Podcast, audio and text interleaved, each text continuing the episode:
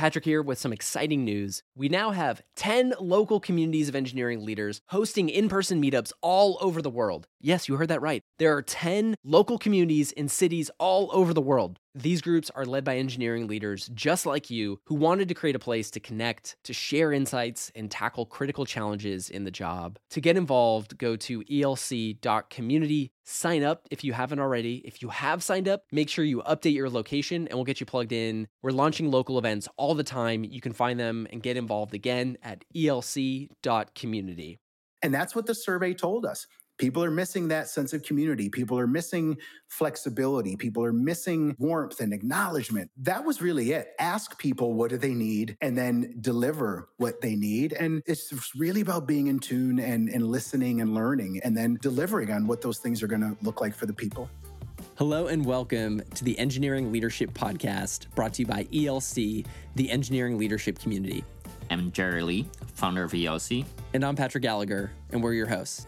Our show shares the most critical perspectives, habits, and examples of great software engineering leaders to help evolve leadership in the tech industry. Belonging and business results do not need to be opposing priorities. In fact, belonging is the key to unlock your team's performance and improve your retention.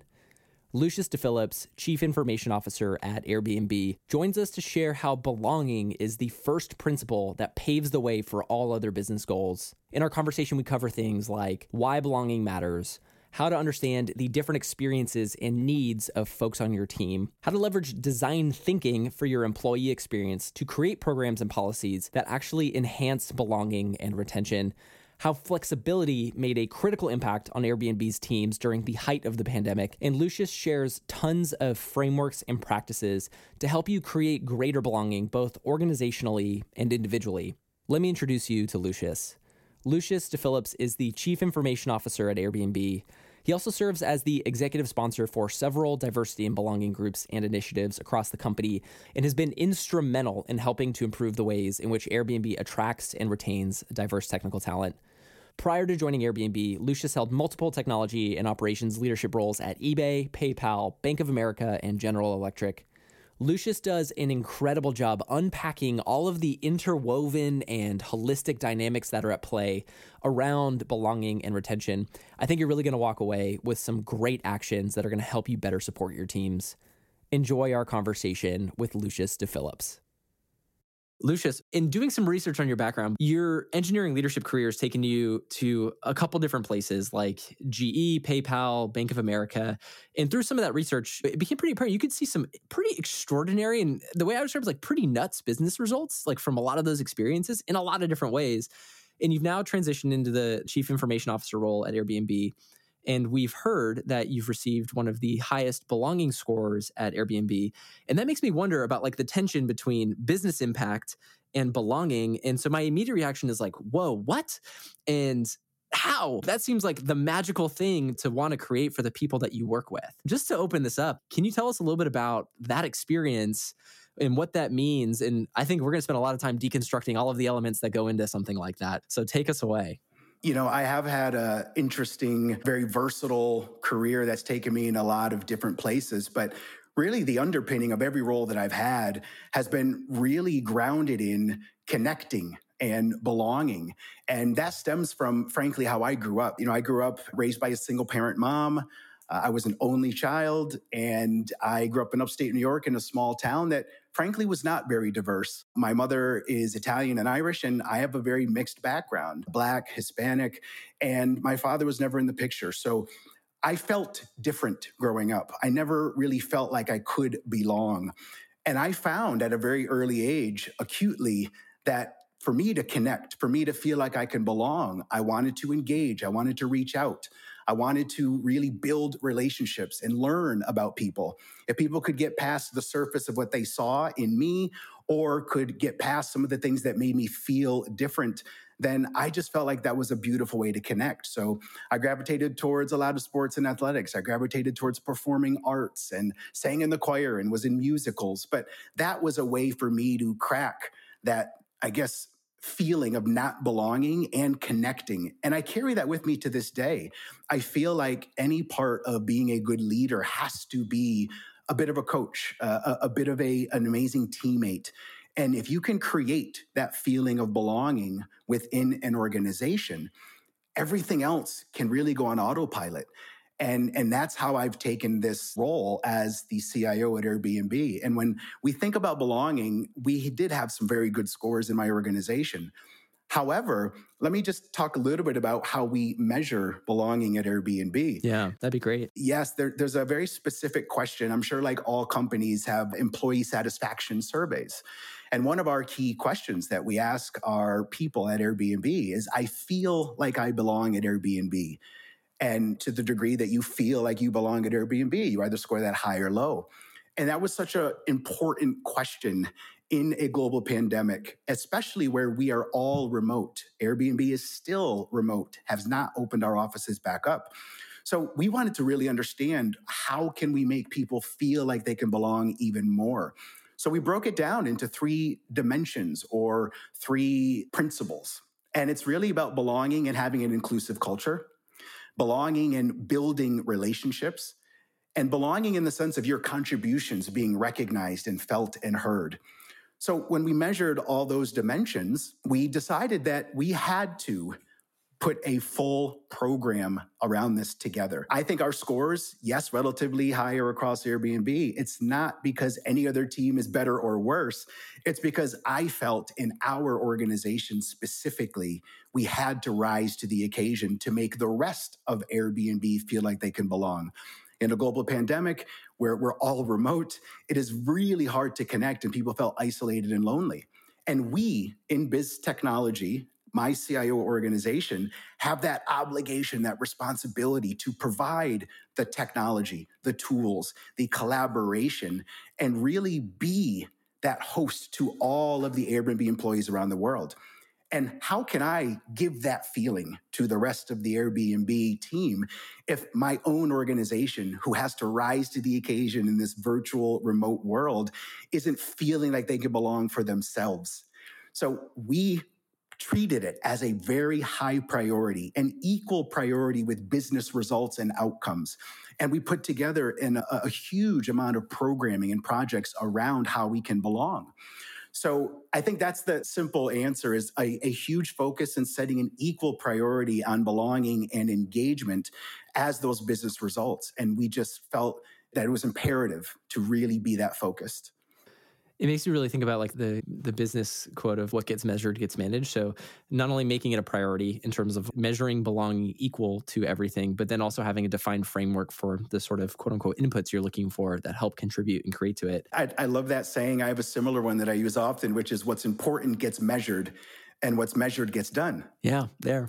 I'm really curious about in your uh, providing infrastructure to make it easier to create a sense of belonging in your company. I'm curious, what are the tools or what are the uh, more practical things that your company did and worked that you believe other company can also borrow and do the same?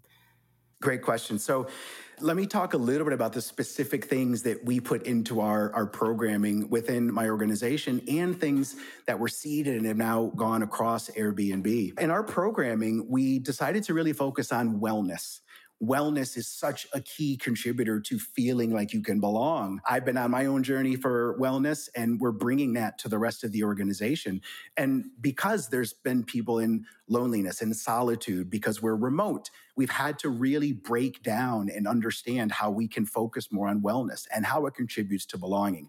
And one of the things that we've done is just put together many, many, many things. I'm a big believer in think big, start small, experiment. And we have been having fun engaging all of our people in some of these activities. So, to give you some examples, we put out a wellness and remote work best practices memo just to start priming people that this is important. We've done yoga events, we've had mental health workshops around managing anxiety and stress. We've had coordinated wellness day offs across the company. We've had different tributes to recognize different people and what's important to them. Black History Month tributes, Women's History Month roundtables. Uh, we've tried a no meeting day where once a month on Fridays, there's no meetings. We do no meeting Wednesdays for certain parts of our organization. We use Slack quite a bit to keep in touch, and we will post in our social channels wellness themed activities. Did you go on a hike? Share that. Did something happen cool in your family? Share that but really opening up and making sure people feel like they can share. We've done monthly one on one coffee chats, and this has been one of our biggest successes. Mm-hmm. Think of those times you miss when you're not in an office, you're all working remote. That water cooler time where you're just bumping into somebody. That was such a part of Airbnb's culture because we designed our offices to feel like home. So, a coffee chat is you sign up you don't know who you're going to end up with and you show up on a zoom and there's a new person and you literally just have a coffee chat with them and we had no idea how big and impactful that would be but it's gone off like a rocket ship. We do raffles when if you recognize another employee for their contributions, you get entered into a raffle. So we try to stimulate the right behavior and make sure people feel seen and appreciated. We have done newsletters around appreciations. We also do some fun things like given the time of the year. I'm a big sports fan. So when it's college uh, March Madness time, we decided to do a fun March Madness bracket challenge with our, our team. And then we've done other specific things that are really around skill building right? Part of belonging and wellness is also developing yourself, growing yourself. So, in addition to collaboration and ways to connect people in this virtual remote world, this programming, which we called Lunch and Learns, is something that we do on a weekly basis. And some of the things we've done in these Lunch and Learn series have been a module we did called Stand Up and Be Heard, and it was a training mm. series. We've done a Lunch and Learn series around a framework called Discovery Insights Profile, where you learn about your strengths and how you show up in a team environment and how to build on that collective energy. A quick follow up question on the skill building. So, for those programs, is it team or employee led, or is it external facilitator coming in? Like, are these sort of self generated programs, or is like a combination of both? It's a mix. Okay. Because I feel like I want this constant loop of you said, we did. And when mm. you open up to the organization that willingness to listen and to understand and be curious about what they need, then it becomes a really powerful feedback loop. And, and we take in and engage our employees. If they have a great idea, we let them lead it. But we also augment that. We accentuate it with external experts on certain topics. Mm-hmm. Let me give a couple examples. Amy Edmondson came and did an amazing fireside chat with me on psychological safety world renowned expert on psychological safety and bringing that to our team because we heard psychological safety was something that was a, a, deficit for many people. Another example is a framework called Native Genius, led by Kristen Wheeler. And she came in and facilitated an entire series of workshops. And the concept of Native Genius is we all have innate things, gifts that make us light up or glaze over. And tuning into that is very helpful to help people with their career conversations and, and navigating a lot of those conversations. I know the Native Genius f- framework has played a big role in how you've worked and supported some of the people on your team as well. And so you mentioned like it shapes people's career conversations. And so when we're talking about belonging, I know we'll, we'll talk about retention in a little bit. Have you applied that with your team, like in a way that customizes the conversations for their careers? What did that look like and what's the impact been? It's it's been a phenomenal impact. Let me start with how we've applied it. We literally trained everyone on the concept of native genius and had every one of our managers with their teams go through just uh, an assessment. And by the way, we have 500 teammates all around the world spread across 16 different sites. So we literally had everyone go through the native genius framework, identify for you as an individual what are those activities or skills or projects that make you light up? What are those activities specifically for you as an individual that might make you glaze over? And then embrace that, be unapologetic about it. And when you learn that, you become much more self aware and your manager becomes more aware of your hidden gifts or strengths or the things maybe you do well, but you don't enjoy. Again, this concept of glazing over. You get through it, but it's not something that is really powerful. Mm-hmm. So when you have hundreds of people around an organization, at the same time, all becoming extremely self aware on what energizes them and becoming aware of what demotivates them for whatever reason, you start connecting dots and you put people on the actual work that does light them up. And you give people grace or empathy if they're working on something that is making them glaze over. It's not in their light up zone of native genius. So, literally using it to connect people to different work and projects that has led to a lot of internal mobility within my organization. People trying new roles. You don't change your managers, you don't change your day job, but maybe you take on a short term assignment, like a gig, could be one week, two weeks, 30 days. And some of those have turned into real new roles. So when we have career conversations with our people, we use the native genius language and then align them. We've been on this journey for about a year now, and now that is that big impact. People actually moving into new roles in the company that are more aligned to that native genius. And to me, that is what it's all about. If you can align people, their passion, their interests, and now this native genius that they've discovered for themselves and then align that to a next role and make sure that next role is full of those things. People just get so passionate, energetic, and, and they want to get even more excited. I'm in the process of trying to identify the system here because there's a couple dominoes falling for me as you're sharing all these things and how they connect. Because the impact of having the scale of 500 people across 60 different locations aligned and really excited about the work that they're doing, but to connect all the dots of how it's all working for me giving people awareness in your team about what lights them up or what glazes them over, plus the commitment to action or doing something with that information and awareness, then equals more aligned work, which then also then results in like higher belonging scores because if people love what they're doing or they feel like people are helping move them towards something that helps them grow or helps them spend more time on the things that they love, equals I feel like I belong and I'm doing things that I care about amongst probably some other things but to me that seems like okay trying to identify the system of how those things work to me that's a really interesting interesting outcome to connect all those things. And there's a form of recognition in that system as well. Mm-hmm. there's a form of people being seen and heard. Yeah. Right? If you go on that journey to understand your gifts and one of the key sub concepts in this is don't other yourself.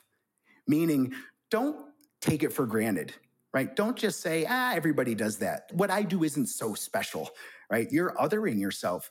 So when you tell people, no, this is unique, you do have a gift, you should use it more often, it is a form of recognition. And when someone gets recognized for taking a risk, being courageous, trying out something new, admitting that this isn't really something I'm innately passionate about, that's that's really freeing and and it builds that trust it builds some more of that psychological safety that i mentioned earlier in other ways this is also treating or taking care of your employees career in a long-term view that seeing that you're not just hired for this specific skill set for this specific problem for this role but we want to learn more about what do you do, what do you like, and we're patient and we give you opportunity and we can coach you to do the thing that you really want to do. So it's evolving. It's a, a long term approach to career development versus point of time? I'm smiling, Jerry, because you, said one of my favorite terms, career development. I am a product of career development and people investing in me and me taking risks and frankly some weird pivots in my career from things that weren't ideal if you looked at a typical career path. But that is what I also now focus on because I'm a product of that. I want to give that to the rest of my organization and anyone else outside of my organization across Airbnb. And we even have deconstructed career conversations as a part of our framework for belonging and engagement. And it's a very simple framework that I actually applied for myself when I was at a really difficult moment or, or, or I guess, choice point in my career.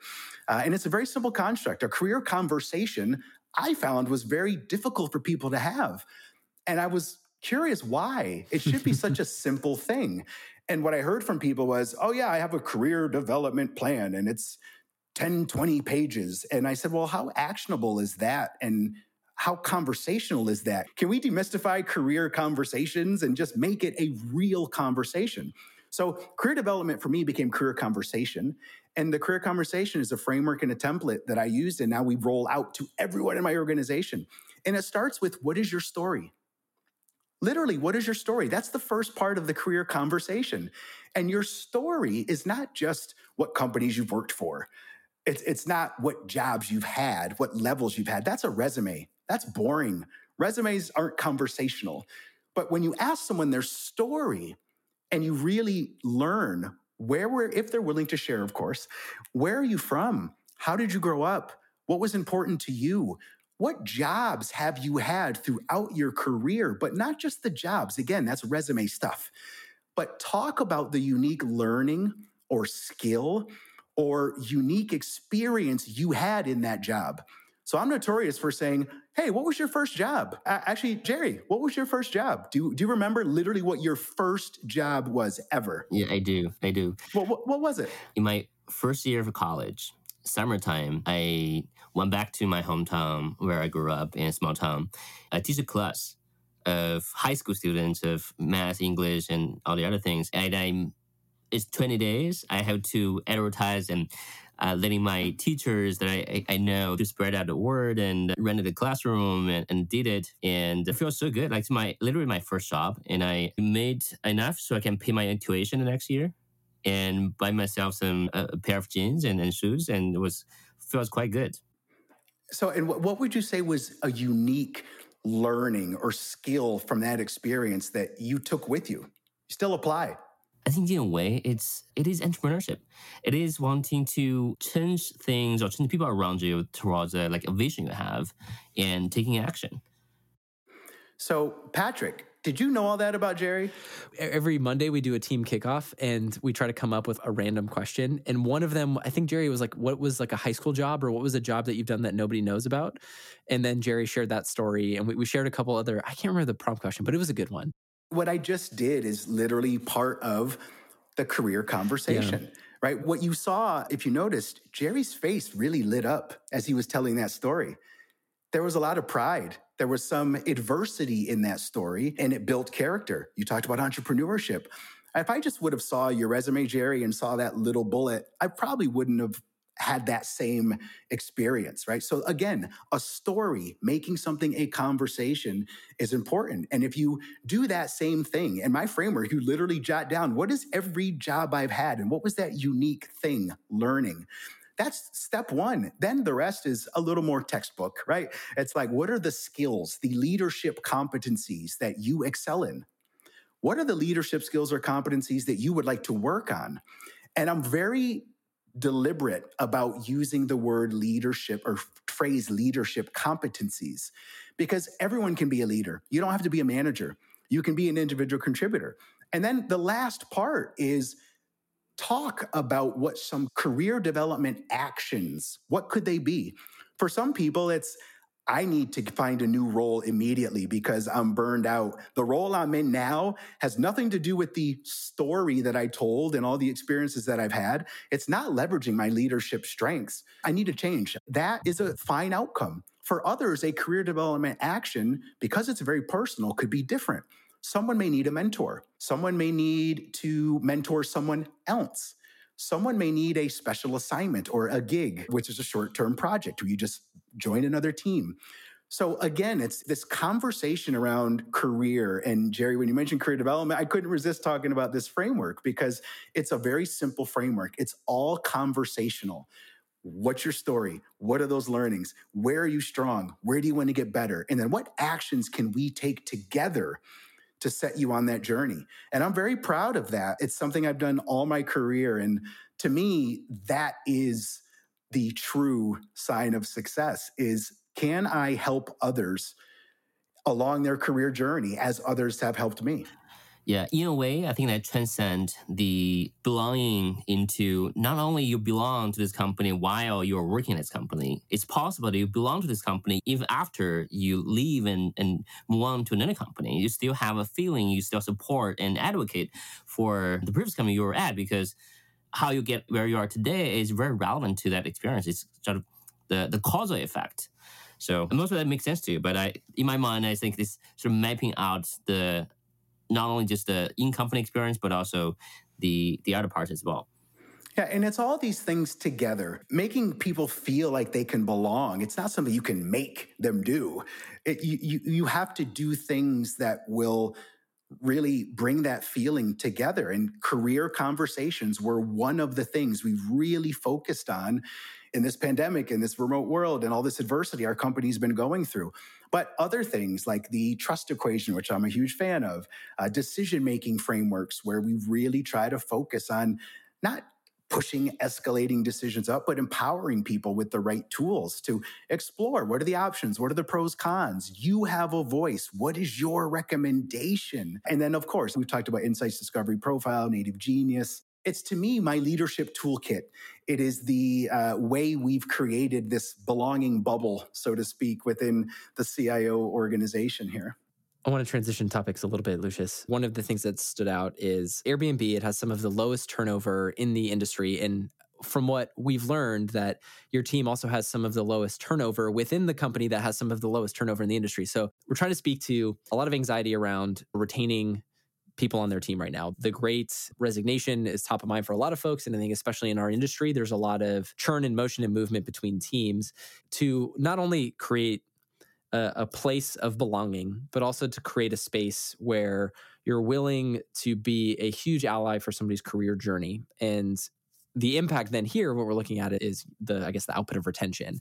To bring this down to maybe like a specific instance, is there like a story that comes to mind from where you had a career conversation with somebody and it changed their trajectory within Airbnb, where that was the thing that, that maybe made the difference between them staying at Airbnb and continuing to contribute and create a greater sense of belonging or moving on to another company? Yeah, I mentor and uh, coach as many people as my schedule will allow. And I happen to be fortunate enough to be the sponsor for diversity and belonging for all of technology. And in that role, I also am very active in our Black at Airfinity group. Uh, we call them Airfinity groups. They're groups that get together and, and build community. And as a part of that, we have a sponsorship program with our Black at Affinity group. And I was matched up with a particular uh, leader who was going through this sponsorship program. And literally in the career conversation I had with them, they were at a difficult point in their career. They were at a crossroads. They were feeling very dejected, feeling like there wasn't an opportunity for them at Airbnb and struggling between a choice in their career where they might want to leave the comfort of the function they were in. This particular individual was in our recruiting team. Mm-hmm. And through the journey of the career conversations, this person now, if I fast forward, is in a newly created role as a very senior program manager in a completely different part of the company, has since been promoted, and is now st- here staying at Airbnb. And it was a really difficult moment. And I could tell that person was thinking about leaving. And to me, that one story really embodies what I've seen across all of Airbnb and what I've seen in my or, or own organization. When people are feeling either lonely or isolated or not sure what point in their career they want to make a move or they're not feeling fulfilled in their current role, you've got to create that environment where you reach out in a very hands on way. And that story I told about that one individual has been replicated thousands of times, like literally. And, and I believe that is what we are doing in our culture that is unique and different. Focusing in on individuals and making sure they are feeling recognized and heard and invested in. And, and that was a very pivotal moment in, in that individual's career. So I really do believe that can scale. If everyone in the company had a development mindset and was able to have the courage to have that tough conversation about what's not working today, what would be working better, how do I help you, how do I fulfill, how do I sponsor you, how do I give you access to my network. That sponsorship voice is very important. So I'm just very proud of that. That eh, that person in particular through our Black Hat sponsorship program is is now thriving. Patrick here with some exciting news. We now have 10 local communities of engineering leaders hosting in person meetups all over the world. Yes, you heard that right. There are 10 local communities in cities all over the world. These groups are led by engineering leaders just like you who wanted to create a place to connect, to share insights, and tackle critical challenges in the job. To get involved, go to elc.community. Sign up if you haven't already. If you have signed up, make sure you update your location and we'll get you plugged in. We're launching local events all the time. You can find them and get involved again at elc.community. That's great. The big question I have is is around scaling because in some of our peer groups there there is this narrative sometimes that we get exposed to. I want to I want to talk and have a developmental conversation with my team and be an advocate for their career. But then there's like this kind of undertone of how do I balance their career growth with business goals or team goals and like that tension. And I was wondering if you had any insights around how that concern plays with how to help cultivate more of a development mindset or more of a development oriented culture. What would you say to somebody who maybe has that, that that's the concern that comes up for them? I believe that they're not mutually exclusive, right? Mm-hmm. You have to focus on your career. And I believe if you focus people on their passions, their energy, if they feel seen and heard and have a voice in their own career, then they are going to be more successful in whatever role they are in. And we measure business output and metrics extremely rigorously. We are a very data driven company and a very data driven organization. But we see that they can coexist when you have people really excited about what they're doing and have a voice that is different and unique. The business results really come. And, and we do a lot of transparency at what are our key metrics and how do we distill that down to everybody's individual roles that they play.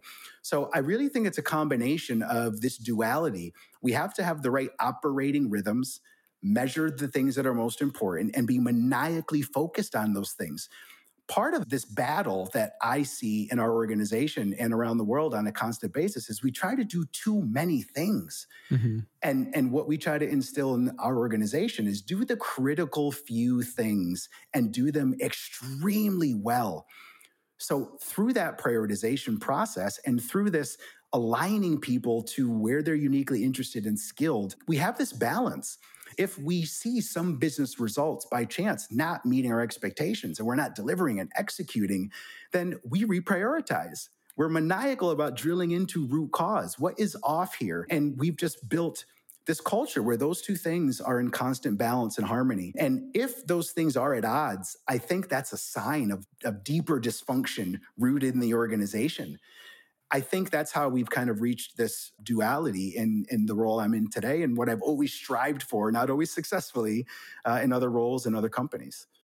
I, I, appreciate you sharing that because I think when I usually hear that, like from different engineering leaders, like it, it kind of strikes me as almost like a, a, limiting belief or like a false narrative or a false belief that we can't have both at the same time, that they can't coexist. And I think the way that you've kind of laid out they have to be equal priorities and like you can do it and the the results come i think is a really powerful perspective to have. Well, well what i found fascinating about this really digging in and and i'm a student of my own team. Mm-hmm. i'm constantly curious and learning from my team and they see that's not just words but there's action and intentionality behind that. And when you actually see someone who might be thinking i don't know how we can stretch i don't know how we can do this they actually get more and more confidence if they can speak freely, if they have that psychological safety to say, we're off track here, or I think we should be doing this differently. If I can multiply the hundreds and hundreds of people I have in this organization and engage them in a way, the results become easier to attain because we're all in on the same purpose, the same priorities, the same goals, the same metrics. And, and I found people get even more excited about the overarching business goals for our teams because mm-hmm. they uniquely are more involved in them. I, I, mentioned multiply. I mean, it comes from a concept multipliers, and it's an amazing body of work that, that I really use in the organization. It's that concept of every idea is potentially valuable and, and can be used. Can you share a little bit more about multipliers? Because just to relate for a second, the experience you shared is so relatable because any moment where Jerry and I have had a career conversation, because I think one thing I've really admired about Jerry is he's made a lot of intentional space to talk to me about my future direction, trajectory, and career. And every time I've walked away from that conversation feeling more understood and that he's somebody who's really going to back me up and do everything he can to support me along that path. So then the, the energy and the momentum you walk away from that, wanting to contribute more, wanting to make a bigger impact, really like I feel it emotionally, but I also then feel it in like in terms of how easy it is to work after that. Can you share a little more about the concept of, of multipliers and break that down a little bit further? Absolutely. Obviously, all credit to Liz Wiseman who did this work. But the impetus for the work was going out to Fortune 500 CEOs and other senior C suite leaders to just understand, um, dissect what is it that makes them successful. And as Liz did this research, she found a lot of common themes that it, it wasn't just luck or happenstance, that these really effective leaders were doing similar things, even though they had never met each other. And that really spoke to me for the first time when I read that book. I said, wow, this is a common language for how I have innately liked to lead, how I prefer to lead. And one of the simple concepts is you don't have to know everything. It's more important to ask the right question than to assert your opinion. I'm one person. How can I know more than all the other 500 people in my organization about their unique contribution, their role? So I am always asking questions, and that elicits the engagement from everyone else. And, and that is so important. Another concept in the book is the antithesis of what you think a multiplier would be. It's called the diminisher. And there are specific diminishing behaviors that are outlined that these leaders that she studied stayed away from. One of the personas I love most is called the debate maker. Hmm. It's literally a persona on what a multiplier would do. A debate maker is someone who is going to say, We have a problem to solve. Let me be clear on this problem statement. Let's be clear on who the decision maker is. Let's be clear on the options, the pros, the cons. I am playing that debate maker role a lot and I embrace it. And if I can frame that debate and bring more people to the conversation, then I sit back and then watch the beauty, the intelligence, we're getting more brain power collectively on a big issue. And again, I don't have to have all the answers, but I need to empower my team and set the stage for them to have that debate. That's the debate maker. And so this multiplier concept has many different personas, those attributes, those principles of what multiplying looks like, and then defines clearly what diminishing looks like. Uh, diminishing example would be what I was getting at earlier when if you just cut people off and talk, talk, talk, talk, we're going to do this because I said so. That's not the way to build a collaborative environment. So I really believe that is also what has helped this organization hit really difficult business goals, but feel good about it along the way because we demand that you have a voice and, and we create this environment. We multiply, we get the best. And that's what it's all about, as Liz coined it get the best out of your organization. And it can come from anywhere at any time. So you've got to create that environment, that culture. I, I really love the idea of framing the debate and then bringing people in and encouraging people to have a voice. Going back to our conversation about belonging, because I feel like when people feel like they have a voice, especially contributing to an important strategic direction of the company or, or some of those like really critical conversations, like that sense of co- contribution in pairing with like that sense of recognition and being heard and being understood is again like another powerful structure to introduce. We're talking a, a lot about belonging, Lucius. I wanted to ask a little bit more directly about other maybe things that contribute to retention on your team or Airbnb more broadly. Are there any specific practices or behaviors or structures that you've observed that you believe really has helped impact retention in the team, in addition to some of the practices we've talked about with belonging that maybe we haven't covered yet? It's honestly a product of coming together more closely through a common shared crazy full of adversity kind of an event and and I, I, take a step back and think about airbnb and everything that we went through and i think this is an important part of why we focus so much on the things that we are doing for retention but let, let me mm-hmm. just set a stage for what's been happening the last two years across airbnb yeah please may 2020 this was a headline in the Wall Street Journal. Airbnb bookings plunge amid coronavirus pandemic. Oh my gosh. Bloomberg, April 2020. Will Airbnb become obsolete after the coronavirus?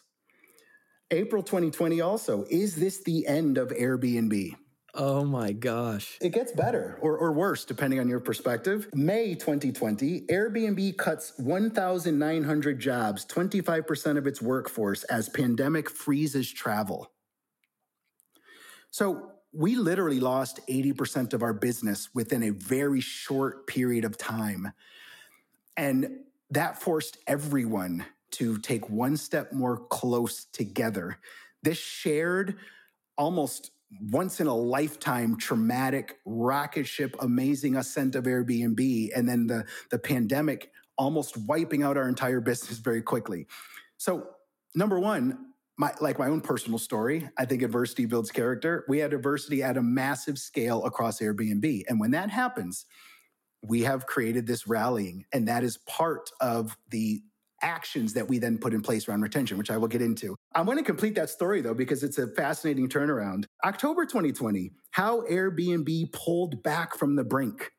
Wall Street Journal. Airbnb skyrockets 120% in IPO. Valuation blows past 100 billion, more than Marriott, Hilton, Hyatt combined. November 2021, Airbnb posts best quarter ever, shattering records for profits and revenue. November 2021, Airbnb is reshaping itself for a fast changing future. Everything I just pointed to happened in two years. The brink of despair and now the height of an exciting rebound. And when we were all going through those doom and gloom first press releases that I mentioned to you, we got very close. We focused on what matters most. We reduced our, our priorities and, and put a more realistic set of work in front of us. We got closer together and aligned on what is most important in this crisis of our business deteriorating. How do we get it back? Everybody became united out of this really awful business downturn.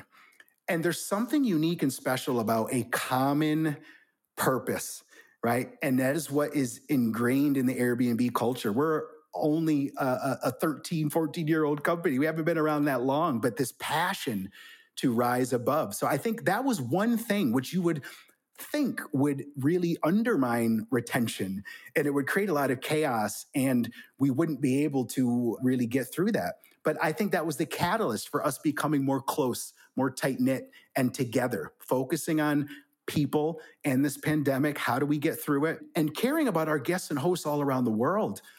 People love working at Airbnb. Our, our mission is to belong anywhere. So we as employees felt like we had a higher purpose, a higher calling to our community. And that is really what started us saying, we got to rally, we got to rally, we have to rally. When I speak about the obligation that we have to the world, we have 4 million hosts on Airbnb all around the world. And our hosts have earned over $100 billion over the course of their career. So we just felt like we have to be there for our community. We have to survive. So when we hit that doom and gloom, we then started focusing on the things that were going to retain people. We started talking about in this pandemic, how do we give people more flexibility? We didn't talk about work life balance, right? That is a very slippery slope. Everybody's work is personal. What is balance for me is not balance for anyone else. So we didn't talk about work life balance. We talked about flexibility. We're still remote. As I mentioned earlier, we have not returned back to the office. But we said you have to create space for wellness. You have to create space for your family. Your health, personally, your family's health is most important. If you have challenges, please raise them to your manager. If you have an extenuating circumstance, we're all human. We're going through this together. We're isolated. Some of you are feeling lonely. You don't have an outlet. So, turning that around and just flipping it on its head, becoming very hands on and telling people, you are safe. You show up as your authentic self. Whatever you're balancing and juggling, you will have flexibility. We're going to prioritize not where you are or what hours you work or days you work. We're going to prioritize your flexibility, however, you want to get your work done. And I think that has resonated with people. That has resonated with people because they're looking for that flexibility. I remember a very poignant meeting in my organization where I literally said to my team, I'm not doing okay this week. I, I, and, and let me share. And that was such a vulnerable thing for me to do, but it reciprocated back so much thanks from the rest of the broader organization because it gave them permission to share why they might be having a bad day or a bad week or balancing something with family or friends or feeling lonely. So I really think embracing that this was our environment, this rallying cry of our business deteriorating and us not wanting to let each other down or our guests and hosts around the world down. And then really tuning into the needs of people and, and making sure they have what they need. There, there was a, a joke I heard recently that if you're a recruiter, all you need to do is chase the companies announcing return to work policies. And whatever company's announcing a return to work policy, you probably can go grab a whole bunch of talent. That has come up in peer groups. We have had some folks share that as a strategic recruiting tactic. Find the people who are doing that and and just go for it. So yeah, I've heard that the same. And I really think giving people that flexibility has has been the thing that's helping retain people. I think that what you mentioned about tuning into the needs of the people is so powerful because everything you laid out about like the pattern of what Airbnb faced and then the response to that, I think there's a lot of other organizations who who made distinctly different choices or different responses to that same adversity. Can you talk a little about what was that process like to tune into the needs of people? Well, all kudos go to our CEO Brian, really recognizing that the company was in a very difficult place because of the pandemic. And at the same time, people were in pain because of solitude or others around them getting sick. Mm-hmm. And it's just ingrained in the Airbnb culture to be a host. That is literally one of our most important core values. Be I love a host. That. You got to be a host. And the way to be a host is to be in tune with your people and your organization and their needs. You can't be a good host unless you're listening. So it sounds maybe a little obvious, but we actually asked. We rolled out a massive survey on what the needs of people were. And this was relatively early on in the pandemic, but a series of questions for us to really listen and learn and understand.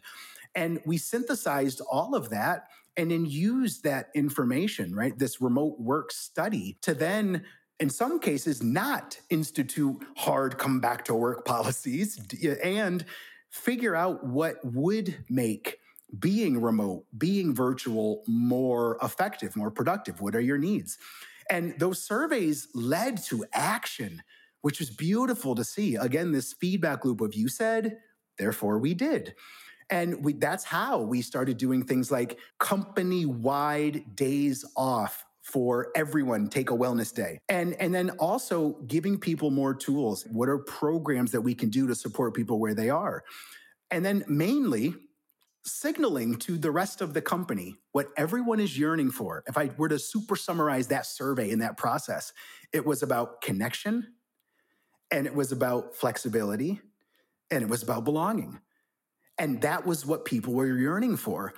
That connection. And it's so acutely missing at Airbnb because of the amazing, vibrant culture we have like I said earlier, Patrick, our offices were constructed with an eye mm-hmm. for design and making it feel like you're home. Oh my gosh. Bring your dog yeah. to work.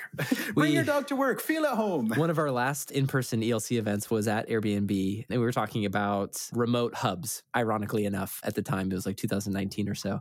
And you walk in and you feel like that sense of vibrance and, and connection, and that just the way that there's like the greenscape. Anyway, I've been in there once well, and it, it was beautiful. Every single conference room is designed for one of our Airbnb listings around the world. Mm. And employees get to volunteer to decorate those rooms. So when you walk into uh, our RV, uh, or you walk into Bali, you literally feel like you're transported to those places in these conference rooms. So when you miss that, it, it lets you realize that something has to replace that feeling of connection, belonging, and that community vibe. And that's what the survey told us. People are missing that sense of community. People are missing flexibility. People are missing that just warmth and acknowledgement. So that was really it. Ask people what do they need and then deliver what they need and don't rush, right? Uh, again, we're still all remote. And we've seen a lot of companies have return to work policies and maybe they've undone them or they haven't been well received by employees and that's led to bigger attrition. Mm-hmm. But it's really about being in tune and, and listening and learning and then delivering on what those things are going to look like for the people. The the last question before we get into rapid fire, Lucius, is I, I want to ask you about limiting beliefs around flexibility or helping somebody overcome some of the the preconceived notions around flexibility. But first off, I just want to acknowledge like the impact around the integrity of you said, therefore we did, and just the repeated mechanisms that shows up and then the impact that has on belonging which then impacts retention which then also then impacts a lot of other elements about the organization the culture. I just think it's so powerful. And, and patrick i think some companies are afraid to ask because yeah. either they won't like the answer or they can't make the answer happen and execute on it. And that's what i love about our senior leadership here at airbnb. And again it starts with brian our ceo we have courage, we have conviction. We are lucky to be founder led. And when we ask people what they need, most times we will deliver it. And if for some odd reason we can't, it will come with a very thoughtful response on why we can't. So I think all companies need to just embrace that that that tension or that fear mm-hmm. to ask the question and and be unapologetic because at the end of the day that is what will matter to people yeah. They were heard, they were seen, you listened, and you applied some of their ideas and engaged them to help along the way. My other question was about what if you can't? So we're talking kind of hypothetical abstract right now, but like if you can't do the thing that they're asking you to do, what would be the response to that if you can't do it? And I think the way you laid that out is really helpful, is the thoughtful response why and helping people still feel listened, heard, and participate in the process helps resolve all of the things that can go around something like that. One of the things that comes up in our peer groups with engineering leaders is in this conversation, this tension around flexibility has been well like either we can't do this or other people in the organization don't want to don't want to do this or be flexible. Are there any recommendations you would give around overcoming like a limiting belief around having a more flexible work environment or like work benefits or work policies? Anything you could share that'd be helpful for somebody who maybe is bumping up against some of those those things I think the biggest realization that I had, and I think we had as a senior leadership team across the company, is this was never going to go back to the way things were. The world has changed forever because of this pandemic, because of this isolation, because of people being forced to work. And we, I guess, maybe took a different vantage point of it. We said, we have been operating, leading, doing very well in this company completely remotely because we've been forced to be remote. Let's learn while we're remote because we have to be. What would we want to change if hypothetically we do come back to the office? And, and we really opened our eyes and thought about it differently. And to me, it comes down to do you have the right kind of tools to be able to enable that? Um, again, here we are two years still remote. I have not been into the Airbnb office, which I miss and love, in over two years. But the tools have to come with it. Those were the two biggest hurdles that we maybe looked at it differently. We said, let's really invest in the future of work, in the tools. And that's where my team comes in. I'm proud to say we've been in the, uh, I guess, spotlight in terms of helping the company still be productive. And because we thought about it that way, and because we were already relatively advanced in our tools and our collaboration tools, our content tools, I think it was easier for us to stay remote longer. We still are.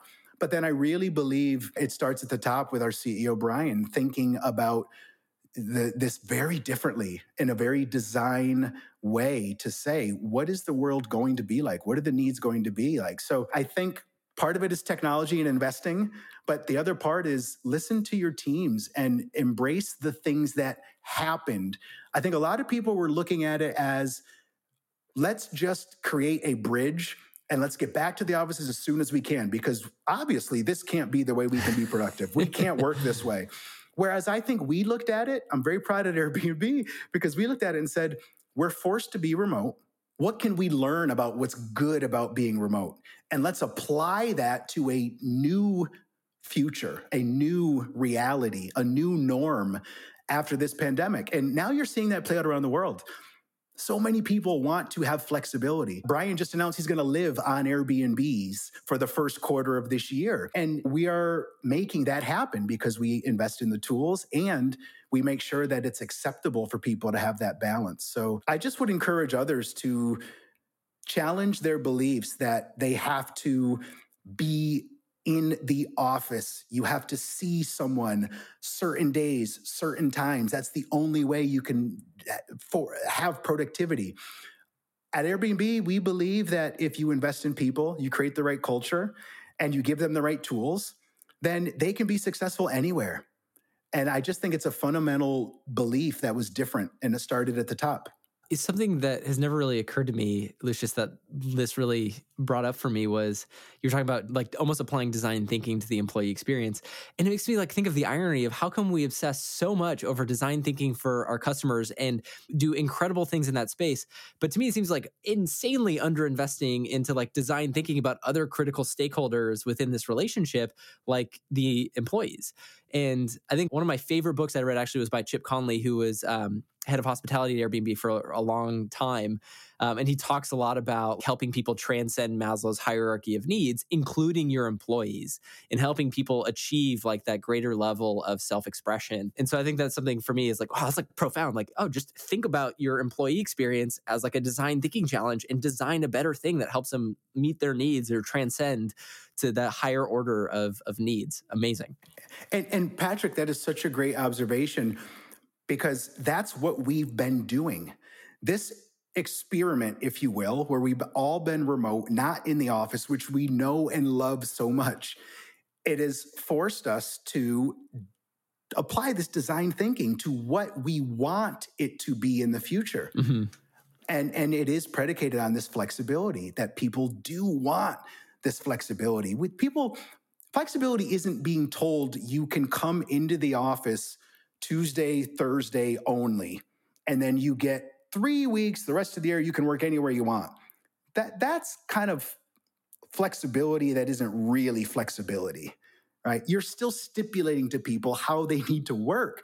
But if you took a design eye and you really observed the needs of people, I mean, we literally created personas of our employee base. Oh, that's, I love that. There were these archetypes, right? The isolated engineer who, who was alone in, in solitude and feeling lonely, the working mom, just all these different prototypes that everyone had different needs.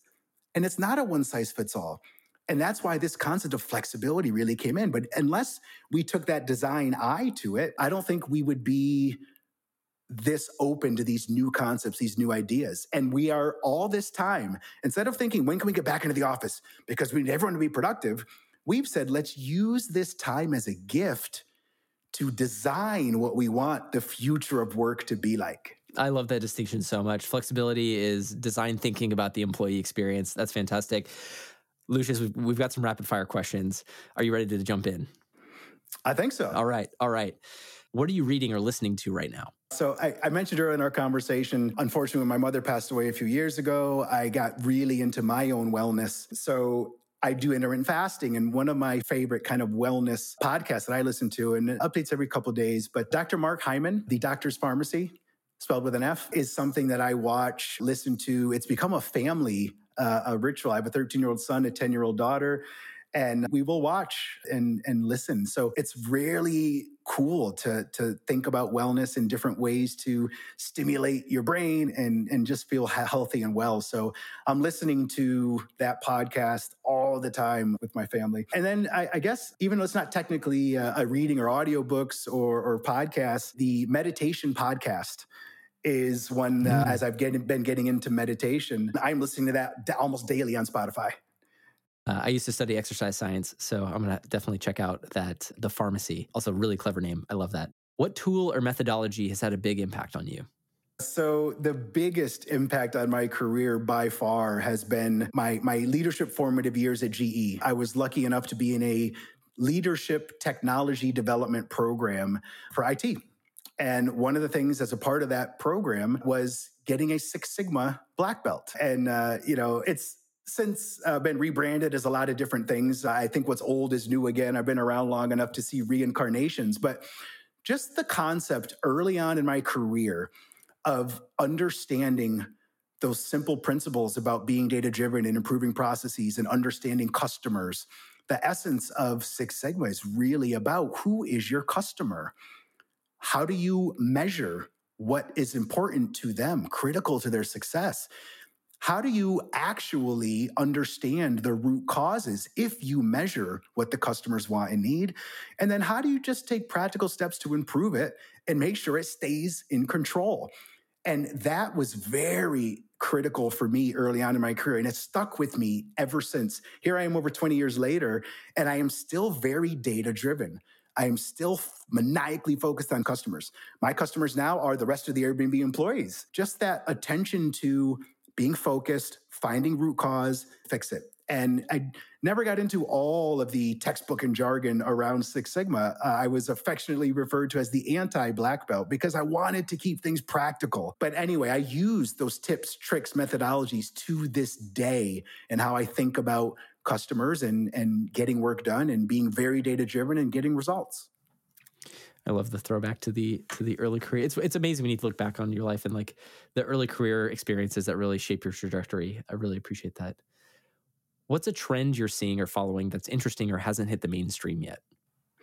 Ooh, it's it's this blend of I guess virtual reality, augmented reality coming to the workplace. Like I said earlier, I have a 13 year old and a 10 year old. I am seeing the world through their eyes, and it's a very different world. They're constantly playing Roblox, Minecraft, right? So I think this hasn't quite hit the workplace yet, but my team has done a lot of internal pilots and we've had some hackathons. And two of the things we've tried, just to throw them out there, there's a tool called Topia where you can actually in 2D create these virtual spaces and have hangouts. And we did some pilots where we built some spaces in Topia and everybody had their avatars. And we even simulated an Airbnb office conference room and played around in that. I think the other big trend, more extreme, uh, we've dabbled in spatial and we even gave folks Oculus headsets. And when you put these on and you're in spatial, it's this 3D world where I literally had a staff meeting with Oculus on with my team and we're in spatial. And Patrick, we were literally high fiving and you can feel the vibration. you can feel that vibration. So, you know, this hasn't hit mainstream corporate America yet, but imagine if you're an engineer and you're isolated, you're alone, and you're sitting there and you're coding all day. You're isolated, you need an outlet. Well, imagine if you could put on your Oculus headsets and all of a sudden you look to your right and your left, and there's two of your buddies there coding with you, talking with you. So I just think this is the next big thing. Uh, we have been dabbling in it innovatively again with with things like spatial utopia, but this will inevitably be something important. Last two two questions, Lucius. Your favorite, most powerful question to ask or be asked? What's your story? I love that. Uh, and then finally, is there a quote or mantra you live by or a quote that's really resonating with you right now? I say the same two things all the time. My team picks on me all the time. but I, I, always say think big, start small. And that is just an, uh, a nod to really having a vision, uh, a strategy, but start really small, as small as you possibly can, experiment, get it going, and then figure out how to scale later. And then my other one is life and work, but adversity builds character. I'm a product of that. Myself growing up, I probably should not be in the position I am given how I grew up in the university that I experienced. And this company, as I read earlier, some news clips on the crazy two years we've had, adversity builds character. Hmm. Lucius, just to to conclude, I just want to say thank you so much for the just the generosity of your time, but also just the generosity of the the authentic stories that you shared about your life and about the challenges that you faced through Airbnb and, and everything going on. I think the thing I'm most excited about is Airbnb's mission about creating belonging for everyone. And this is going to have an impact to help other people that are listening to this podcast be somebody who can contribute to that mission as well. So just thank you for helping support that. Thank you, Patrick. I, I really enjoyed the conversation and it was a, a, a gift, a, a pleasure, a privilege to be a part of it. So thank you for your time as well. In the most critical moments at your company, choosing to weigh belonging and business results as equal priorities can have a tremendous impact on your organization, whether that's by helping you navigate through crisis, enhancing your team's well being, or by improving your ability to retain your people. To create belonging, you need to demonstrate a willingness to listen and understand. Create reliable feedback loops of you said, we did. Airbnb leveraged two different surveys. One asked folks to share their sentiment towards the statement, I feel like I belong here. And they answered 1 through 10 about how much they identified with that statement. The second survey focused on creating a better understanding of the different needs of their people during the pandemic. These surveys revealed critical insights around needs for connection, belonging, and flexibility. What they learned was that people experienced widely different challenges throughout the pandemic. And so this means that you need to take a design thinking approach to improve those widely different employee experiences, providing space for people to share and giving flexibility with how and when people work became critical to supporting all employees wherever they were at. Airbnb then designed programs, policies, and tools to support different employee needs, again, illustrating a connection between you said, we did. Those were more systemic or organizational approaches. Here are a couple of approaches to bring a sense of belonging to the individual.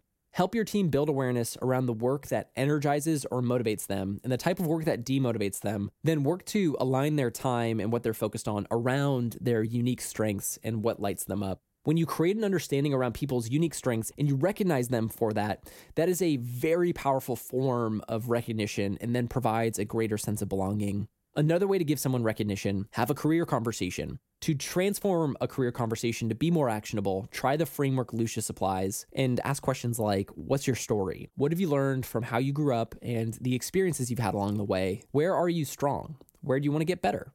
What actions can we take together to set you on that journey? For folks to feel like they have a voice, create an environment where your team can openly share and contribute to some of the big challenges that you're facing to cultivate that open environment of contribution, leverage one of the concepts from multipliers, where it's more important to ask the right question than it is to assert your opinion. Or you can become a debate maker, where your role becomes more about creating a clear problem statement, clarifying the decision maker, and framing the debate, the options, the pros and cons, and then bringing other people's voices and opinions together into the conversation. In a style like this, folks feel their contribution matters, and then you gain greater brain power on those important issues. As Lucius shared, if people feel seen, heard, and have a voice in their own career, they're going to be more successful in whatever role they're in, and the business results really come. If you enjoyed the episode, make sure that you click subscribe if you're listening on Apple Podcasts or follow if you're listening on Spotify. And if you love the show, we also have a ton of other ways to stay involved with the engineering leadership community, to stay up to date and learn more about all of our upcoming events, our peer groups, and other programs that are going on. Head to sfelc.com. That's sfelc.com